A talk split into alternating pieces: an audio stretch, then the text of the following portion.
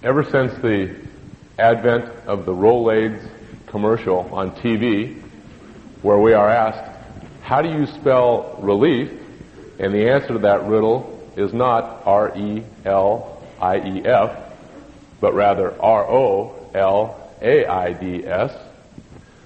We have been redefining or spelling words and problems in other ways than what they may appear to be. And that unique, catchy little way of redefining a problem or an answer to a question has invaded many other areas of our life. If you were to ask me, Terry, how do you spell frustration on any particular day? I might respond with K-I-D-S or R-E-V-E-K-A-H or Abby or Sarah. But if you were to ask me at some other particular time, Terry, how do you spell joy? I might very well answer with the same response. And if you were to ask some teenagers, how do you spell jeans, a word that any teenager should be able to spell correctly, they might respond with Levis or 501s or Calvin Klein. And we know that the world spells love S-E-X, and that jeans or Levi's are more than just jeans, and they are not the only manufacturer of jeans. And we know that love is not equated just with sex, but in the appropriate context, in the appropriate atmosphere between a husband and wife, sex is that appropriate expression of love. So in our society today, we find oftentimes that words are not what they seem, or at least the way in which we understand them or define them. And take the word success. And how do you define success, or how do you spell success? Some people would spell it M-O-N-E-Y. Other people might spell it P-O-W-E-R.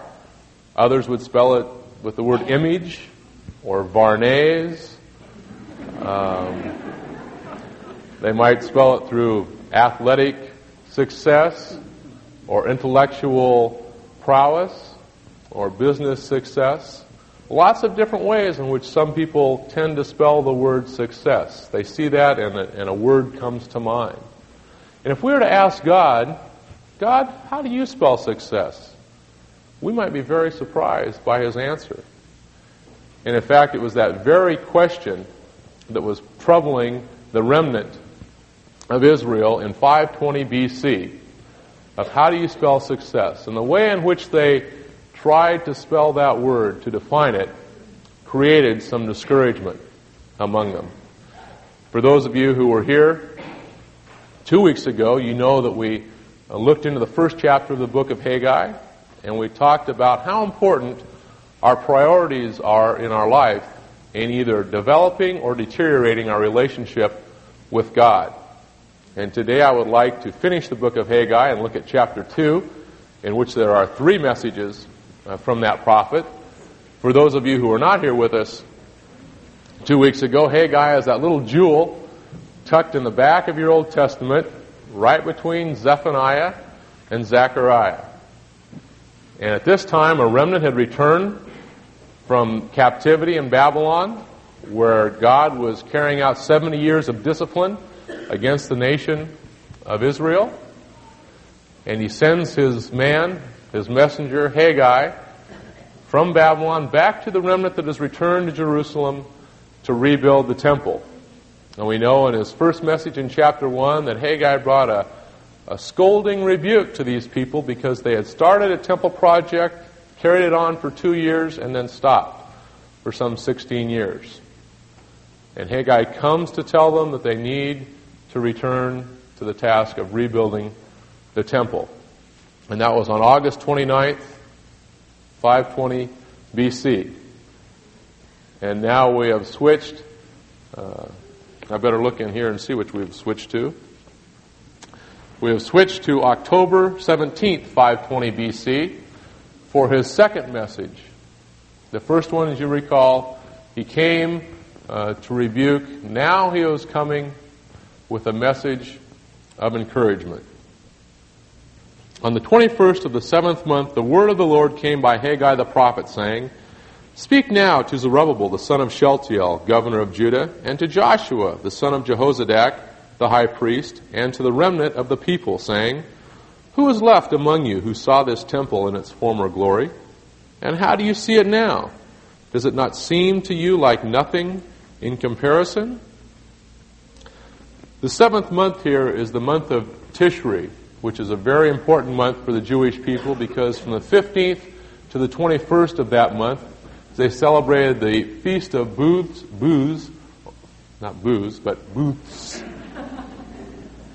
or the Feast of Tabernacles. And in the Feast of, in both of these, they were celebrating God's provision for them as they went in the Exodus from Egypt, His provision for them in their wilderness wanderings. And the other part of the celebration of this feast was with respect to the ingathering of the summer harvest, that their crops would have been bountiful and they would rejoice in what they had received from the Lord through those crops. And it's also a time at which, for them, at this particular time, is a sad time. It's supposed to be a time of rejoicing, yet it's at this time, many years ago, that Solomon dedicated his magnificent temple, which the Lord had helped him build, the first temple, with all its ornate beauty. And the Shekinah glory of the Lord came and filled that temple. And we see from Haggai's questions to these people that there is some sadness in their hearts, some discouragement, as he says, "Who is left among you who saw this temple in its former glory? And how do you see it now? Does it not seem to you like nothing in comparison?" This is a time of a great feast annually, yet they don't sense this, the joy of that great feast. Ezra tells us in Ezra chapter 3 that the people who are alive to see the old temple and who are alive now seeing this other temple being rebuilt, when the laying of the foundation took place, they wept because they knew that the former glory was gone. Not only the ornateness, the ornate beauty, but also that the Shekinah glory was no longer there. And they looked at that temple, and they wept. And perhaps their weeping spread to the rest of the people and created that feeling of discouragement, that this temple was not going to be as great as the other temple. And they were also lacking, at this time of rebuilding the temple, the articles of the temple. There was no ark of the covenant. There was no veil for the Holy of Holies. There was no altar of incense. So they really didn't have a place to celebrate this feast.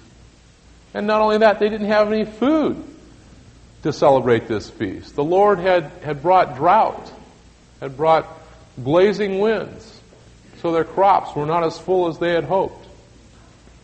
If you can imagine how you would feel at Thanksgiving time, if instead of celebrating Thanksgiving with a large turkey feast and all that goes along with that we all know so well, you celebrated Thanksgiving with bread and water. And that was all that you had. And imagine that instead of your home or the comfort of a relative's home or a friend's home, that you had no home in which to celebrate the Feast of Thanksgiving. How would you feel? And that's somewhat the feeling that these people had. It was one of discouragement. They were downtrodden. They looked at the task and their hearts sank. And God recognized that, and so He sends Haggai a message for the people. Not one of rebuke this time, but one of encouragement. One to hopefully cheer them up, to encourage them on in the task in which they're about to take. So let's look at His message here in verses 4 and 5. "But now take courage, Zerubbabel, declares the Lord. Take courage also, Joshua, son of Jehozadak, the high priest, and all you people of the land. Take courage, declares the Lord, and work. For I am with you, says the Lord of hosts. As for the promise which I made you when you came out of Egypt, my spirit is abiding in your midst. Do not fear." The message is short and sweet. Take courage and work, for I am with you. Now, the idea behind that word, take courage, and for some of you, you may be reading the idea of be strong, is one in which we are to positively prepare our mind and our heart for battle. We are the ones who are to gear ourselves for what is going to take place. And the Lord wants us to do that in a positive way. Because oftentimes, as these people look at the task before them, we look at the task and we shy away from it. We become weak. We become faint of heart. And that was happening to these people here. And so he asked them to take courage. And after they were to take courage, he wanted them to express that courage. Not just to stand there, but he wanted them to work. To move ahead on the task that he had asked them to complete. Again, he's urging them to respond in obedience. Take courage. Do not worry about the internal circumstances. Do not worry about the external circumstances which may prohibit you from building that temple. If you'll recall, one of the reasons they stopped is from outside opposition. Their neighbors were not so friendly. And so I'm sure they were concerned about that this time. And internally, they were comparing that temple with another temple. And they were becoming discouraged. They were almost defeated before they started the task. Because they were so concerned about matching what had already been done. And the Lord says, no, that's not how I want you to look at it. I want you to take courage and work. And the reason that he could ask them to do that is because he says, for I am with you. I am the one who will be there to meet your needs. I am the one who is going to supply what is lacking. Sure, you don't have the craftsmen that Solomon had. You don't have the gold that Solomon had. You don't have the timber that Solomon had. But that's not the important thing. You have me. I am with you. That's what's important. Because he asks them to remember what has taken place with their ancestors. That promise that he made to them when they left Egypt. The Lord did not say, leave Egypt and then sit passively back and watch. Not at all. Remember what the Lord did for his people? He got actively involved with them to help them. Who was it who parted the Red Sea so they could cross on dry land and then closed it up again when Pharaoh came across? Who was it who brought water out of a rock in the midst of the desert when they were crying out for thirst, longing for Egypt? Who was it who provided quail and manna as food for them continually? And not only for just a couple of years, as God had hoped that it would take them to move from Egypt to the Promised Land. But God stayed with them for 40 years when the people were disobedient to go into the Promised Land. He met their need for those 40 years. And he says, remember how I met those needs. I'm capable of meeting your needs. I'm capable of building this temple the way that I want it built. Don't be so concerned with those things. Don't be so concerned with the external circumstances, with the internal problems.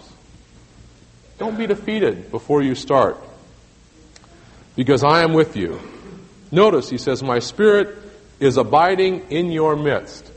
The idea is one of continuous action, that there is always the Lord abiding in their midst.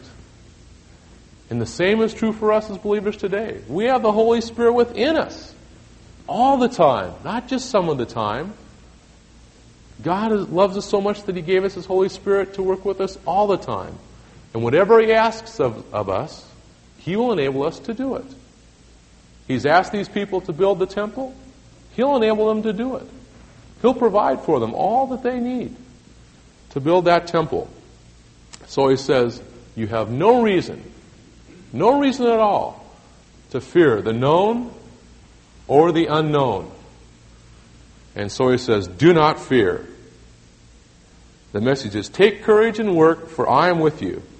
My spirit is abiding in your midst. Do not fear. And as I think about that, for myself how often we as a people get bogged down when we look at a task that's before us. We hear the Word of God, or we read it, and a message comes to us, or a friend talks to us.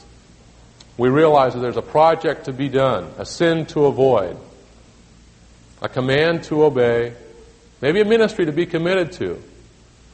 And all of a sudden we become very weak, and our knees buckle.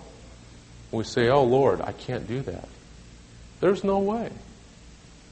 How can I do that? And it's because we're forgetting who God is. We're forgetting that God has given us His Spirit to accomplish the task that He's called us to do. And we do not have to look at it and say, but my ministry won't be as big as John's ministry or Sue's ministry. It won't be as great, Lord. It won't be as good as the ministry I had back in Denver or Montana or New York. But that's not the point. The point is that we need to have God's perspective in the whole situation. You see, at times they felt that it was too difficult, too tough, too impossible. And we feel that same thing. We feel it's too difficult, too impossible to do what God asks us to do. And that's because we're looking at it from our own human perspective. And what we need is to have God's perspective on the whole situation. And that's what God wants to do through Haggai the prophet, is to wipe out that negative perspective that these people have and give them a new perspective. Give him his perspective. For thus says the Lord of hosts, once more in a little while I am going to shake the heavens and the earth, the sea also and the dry land. And I will shake all the nations, and they will come with the wealth of nations, and I will fill this house with glory, says the Lord of hosts. The silver is mine and the gold is mine, declares the Lord of hosts. The latter glory of this house will be greater than the former, says the Lord of hosts. And in this place I shall give peace, declares the Lord of hosts. We can see from this that at some time yet to come, a cataclysmic event of some sort perhaps is going to take place. It seems that Haggai is describing something unusual in which the earth and the heavens will be shaken by God, and the nations, the rulers of nations, and the powers of nations will be shaken. And in the short term, that seems to be true from the time that this prophecy was written. Just prior to this time, Babylon was in power. Then they were overcome by the Medes and the Persians, who were in power. Then they were overcome by the Greeks, who were in power. And they were overcome by Rome. And things have drifted down since that time as to who was in control, who were the world powers. And God is the one who directs that. But in the distant view, we need to remember there's going to come a time when God is going to intervene into human history. His hand will come down and pull the curtain on human history as we know it. And he will indeed shake the world and shake the nations, because he's going to establish a new order, the order that he desires to have. And we look forward to that time. And he says, with respect to this house, that it will be filled with glory. That the silver is mine and the gold is mine. In verse 8, it's a reminder to these people that even though they seem to be lacking in some materials, God says, hey, who's in control? Who owns the silver? Who owns the gold?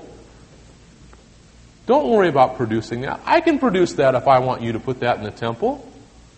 If I want it to have a lot of gold, I'll get you a lot of gold. If I want it to have a lot of silver, I'll get a lot of silver. It's no problem for me. I'm not one who has to go begging, borrowing, stealing from people to get the supplies that I want, to equip you, to enable you. Don't worry about that. The latter glory of this house will be greater than the former. See, when Solomon built his temple, it was a beautiful, ornate structure, filled with gold, filled with silver, beautiful timber, beautiful craftsmanship. And then there was the cloud, the Shekinah glory of the Lord that filled that temple. And indeed it was glorious. And the people who were alive at that time and who are alive at this time realized that. And they saw that. But he says, The glory of this house that you're building is going to be far greater. And it's not a comparison between one temple and another. It's a comparison between the glory of one and the glory of another. Because for the Jews and for God, there's only one house. Regardless of how many times the temple was destroyed and rebuilt, there's just one temple. And he says, but the glory changes. And the glory of the old temple is going to be nothing like the glory of the new temple. And we know that because when Jesus walked 2,000 years ago into Jerusalem and into the temple, from God's perspective, glory was filling that temple. God incarnate was in that spot. And for us, we know that when the temple is rebuilt and God's glory again fills that temple, when Jesus comes again, as he will, not in human likeness, but in the fullness of deity, his glory will fill the temple. And that glory is far greater than the shadow that was given to them of the Shekinah glory. And yet they didn't see that. But God knew that, and he needed to tell them that, to encourage them to say, just do what I ask you to do, and I'm going to make this temple that you're building one that has far more glory to it. So you can see for these people, the way in which they began to define success created discouragement. The way they began to define success, to spell success, was we need to build a temple greater, as great or greater than the one that was built. And they put the burden on themselves. We need to come up with the glory. And God says, no, it's not your responsibility to come up with the glory. That's my responsibility. You just do what I ask you to do. And that's build a temple. See, they were defining success in terms of what they do. And God spells success faithfulness.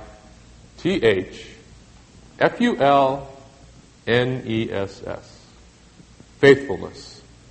That's all he was asking them to do, was to be faithful. That's all that he asks us to do, is to be faithful. Faithful in the little things. Faithful in reading his word. Faithful in being obedient.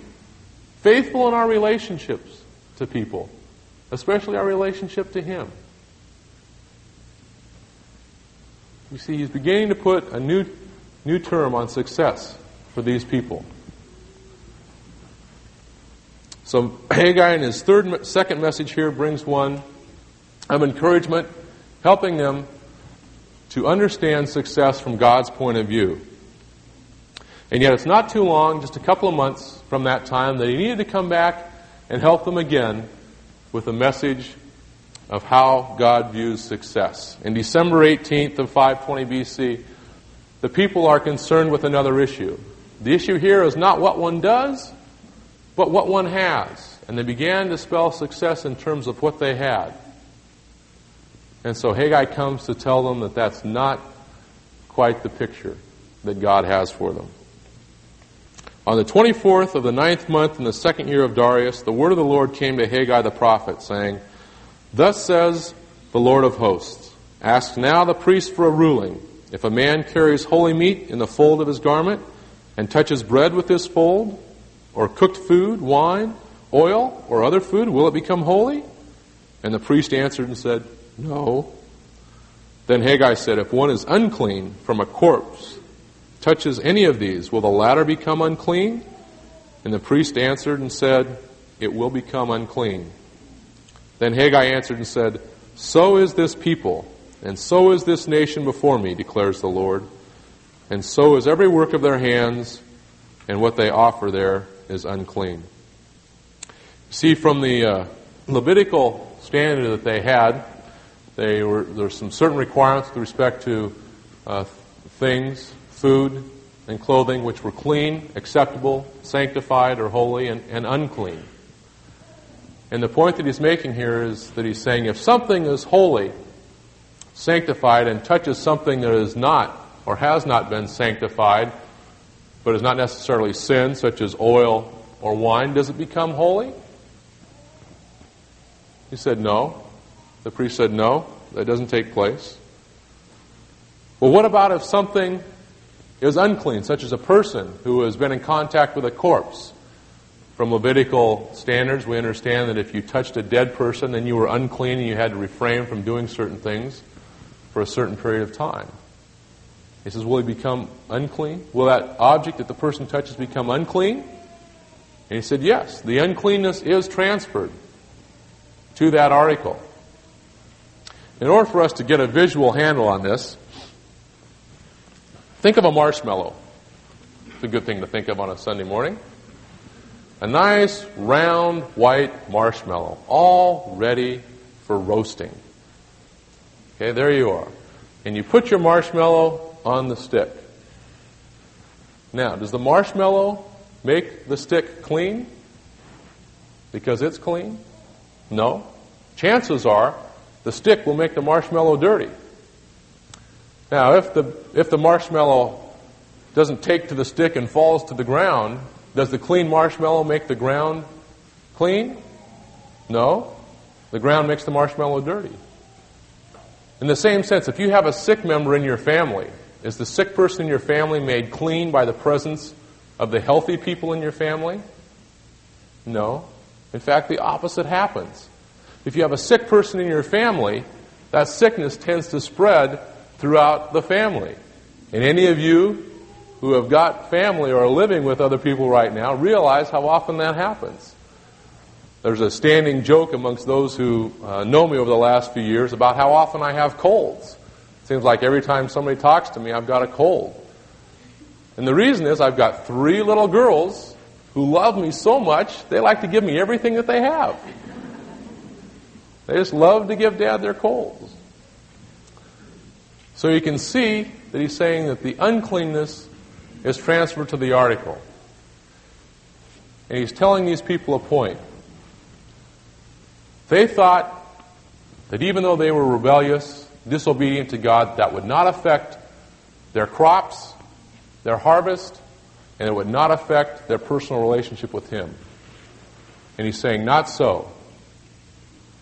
Because you've been disobedient, I really don't care for your sacrifices. And your crops, I'm not going to bless those either. That their relationship with God was key to the rest of their life. And they had forgotten what Samuel and David had said, that obedience was better than sacrifice. If we look at 1 Samuel 15:22, Samuel says, "Has the Lord much delight in burnt offerings and sacrifices, as in obeying the voice of the Lord? Behold, to obey is better than sacrifice, and to heed than the fat of rams." And King David in Psalm 51, verses 16 and 17 said, "For thou dost not delight in sacrifice, otherwise I would give it. Thou art not pleased with burnt offering. The sacrifices of God are a broken spirit, a broken and contrite heart, O God, thou wilt not despise." Hosea 6:6, he says, "For I delight in loyalty rather than sacrifice, and in the knowledge of God rather than burnt offerings." He was trying to teach these people a point. That God wants us far more than He wants our things. Far more than anything we could give to Him. And if we're giving God things, but we haven't given Him ourselves, He really doesn't care. He's really not too excited about it. He's really not pleased with it. That's a hard lesson for us to understand. That God wants us first. He wants our hearts first, above everything else, above anything else, before we give Him anything. You see, it's easy sometimes to give our money, to give our time, to give a bag of groceries, to give some clothes, to give almost anything, but to give ourselves. And God says the most important thing to give is yourselves. Not what you have. And after you give yourselves, then you can give what you have.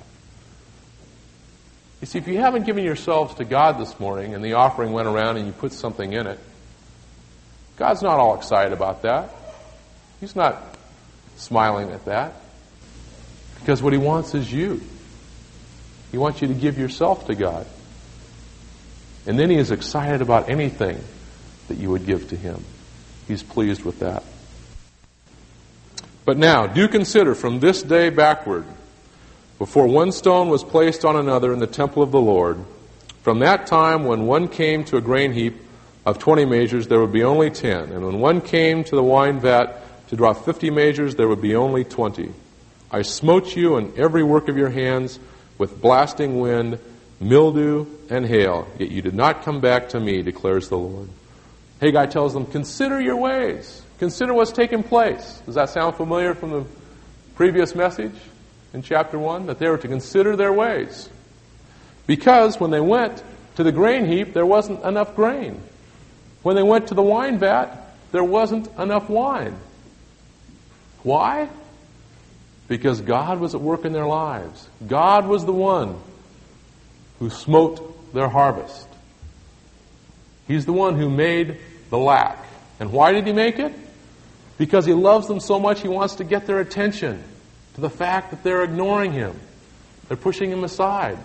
So he creates the conditions that hopefully will turn their hearts towards him. He is the one who wants to draw us back to himself. And oftentimes we look at our situation and we wonder, why are we in the circumstances that we're in? It's because God perhaps is working in our very lives.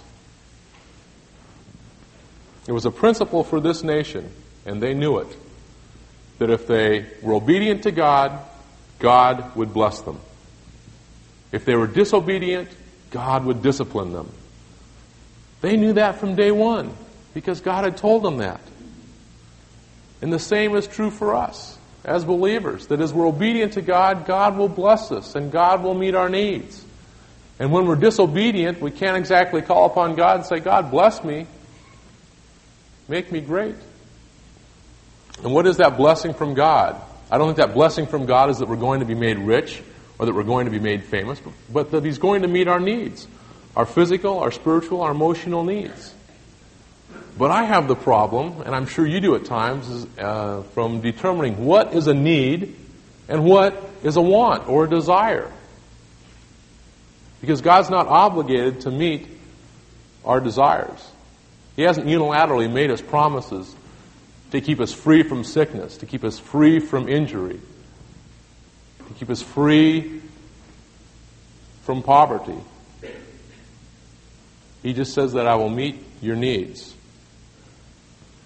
And there are times when I confess I feel like I'm sitting on the Oregon coast in a fog bank, or I'm in Southern California engulfed in the smog, and I cannot see clearly around myself to determine what is a legitimate need and what are the things that I just want, what are the things that are just my desires, that God says, no, I'm not obligated to meet that. And yet there are times when the perspective becomes clear. There are times when I feel like I'm sitting in the valley outside of Stanley, and the fog and the clouds part, and the sawtooths are there in all their majesty and beauty, and I can see each one of them clearly, and just as clearly I can see what my needs are and what my wants are. But it depends on my relationship with God and how close I have drawn to God. And he also tells them that there are consequences for their sin, that it'll have to run its course, that there won't be another crop for another year. But because they've been disobedient this past year, their present crop is going to fall short. But he also says, from this time on, I'm going to bless you. Do consider, from this day onward, from the 24th day of the 9th month, from the day when the temple of the Lord was founded, consider, is the seed still in the barn, even including the vine of the fig tree, the pomegranate, and the olive tree? It has not borne fruit, yet from this day on, I will bless you. See, the people had the idea that they were going to be blessed as soon as they responded in obedience to God. They say, hey, God, we've been working on this temple for a few months now. How about coughing up some food, some wine? And God's saying, sorry, it just doesn't happen quite that way. I'm going to let your sin run its natural course. While you were disobedient through this last planting, it's going to run its course, and you'll be short. But from this time on, mark it, I'm going to bless you. Next year's crop will be good. You will not lack for anything that you need. And I think we fail to understand that as people, that we get ourselves into jams, tough jams. We say, God, help me out. And sometimes He chooses to do that. But oftentimes He allows us to let our sin run its natural course. Whatever it is that we may be caught up in, whatever it is we may be involved in. And God says, it's by my design that the sin will run its natural course. But I'm still with you, and I'm still going to bless you. And this blessing for them was one which was not just immediate, but it was going to be a future. And for these people, they had to consider again, how are we spelling success? They were spelling success in terms of what they had. And the fact that they didn't have the grain and the wine, they felt that they were not successful. And the world, how does the world spell success for us? Well, the world oftentimes spells success by the words divorce, by the words abortion, by the words adultery, by the words power, by the words new car, new clothes, big house. And this idea is presented to us as truth. On TV, on billboards and magazines, and it tugs and tugs and tugs and tugs until we begin to believe it. And when we begin to believe it, then we're in trouble. Because God doesn't spell success that way. Remember how God spells success? He spells it by saying, be faithful. It's in faithfulness. It's in obedience. It's in righteousness. That's how I spell success. I want you to be faithful in your marriage relationships. I don't want you to bail out physically or emotionally. I want you to be faithful as parents. I want you to meet their needs. I don't want you to be selfish and push them aside and turn a deaf ear to them. I want you to be faithful and meet the needs of the poor. I want you to pray for those people who persecute you. I want you to be faithful to me. I want you to be different people because you have a different standard of success. You're not like the world. Be different from the world. Note that success is being whatever I've asked you to be, whatever I've called you to do. When I was here in Boise for about a year, there was a time at which I went through some great discouragement. And the ministry just didn't seem to be falling in place for me as I had hoped. And I was encountering various problems from folks within the congregation. And I came into my office, and David was there, because he'd been kicked out of his, I guess. He was sitting there, and I plopped myself down, and he'd already heard of my plight. He said, Terry, all God asks of you is to be faithful. He doesn't ask you to be successful.